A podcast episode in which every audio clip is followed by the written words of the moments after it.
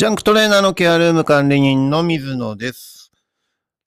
このラジオではアスレティックトレーナーの情報についてお届けしています。今回42回目、えーテーピングの管理というね、テーマでお話ししていきたいと思います。はい、テーピングはね、えー皆さんが使ったことはありますかね？結構ね、湿気に弱かったり、高温に弱かったりします。あのー特にね、我々とかだとね、プロチームでも、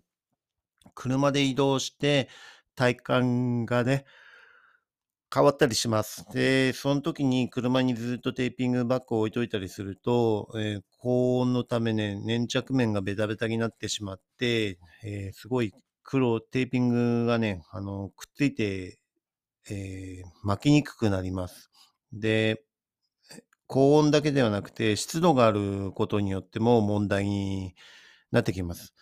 で、意外と知られていないのが、低温ですね。温度が低すぎると、えーこれもダメなんですね。あの、低温の場合だとね、粘着力がね、あの、全然落ちちゃって、えーくっつかなくなったりします。で、自分はね、モンゴルっていう国に、あの、行ってトレーナー活動をしていたことがあります。モンゴルってね、えっ、と、結構、あの、中国の上にある国なんで、結構寒いんですよ。で、8月の下旬にはもう雪が降るような国で、えー冬では自分が体感で確認できたのがマイナス38度までなるんですね。で、そうなるとね、もうテーピングとかがね、もう全然なんですよね。で、かといって、室内どうかっていうと、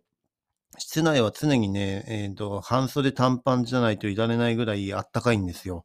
それだけ暖房の設備がね、整ってて、で、温度調整がね、できないんですよね。あの、家の中にお湯を循環させて、それで、えー温めるっていうような暖房システムなので、えー30度からマイナス30度、40度ぐらいまで、えー外に出ると温度差があるんですね。だから70度ぐらい体感で違うので、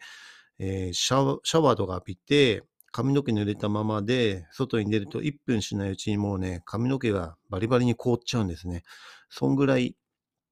えっ、と、モンゴルっていう国では、あのー外と中の温度差があってっていう形でテーピングの管理するのもね、大変でした。はい。だから寒いところっていうところも問題になるっていうことですね。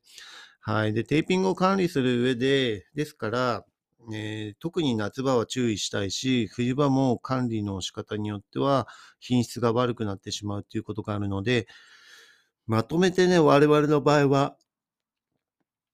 えー注文するんですけど、えー、大体2ヶ月以内で使用できる分を注文するようにしています。まあ大体2ヶ月も、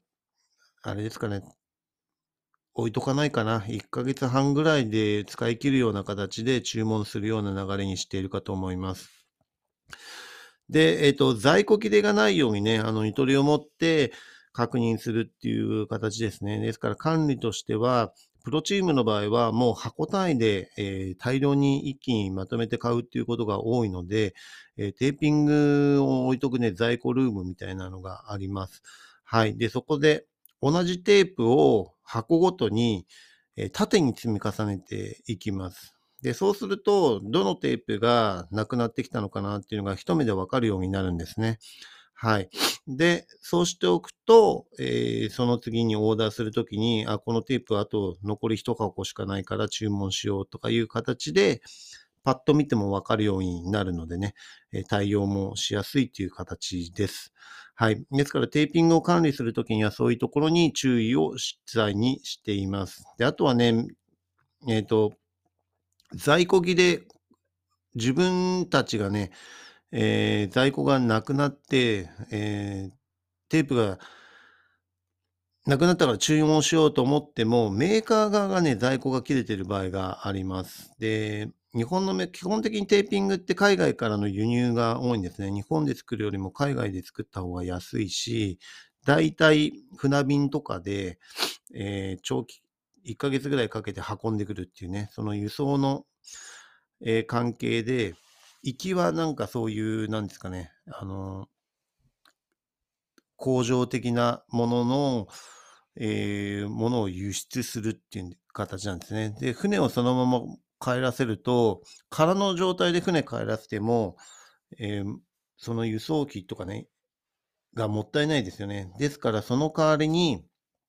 テーピングを大量に、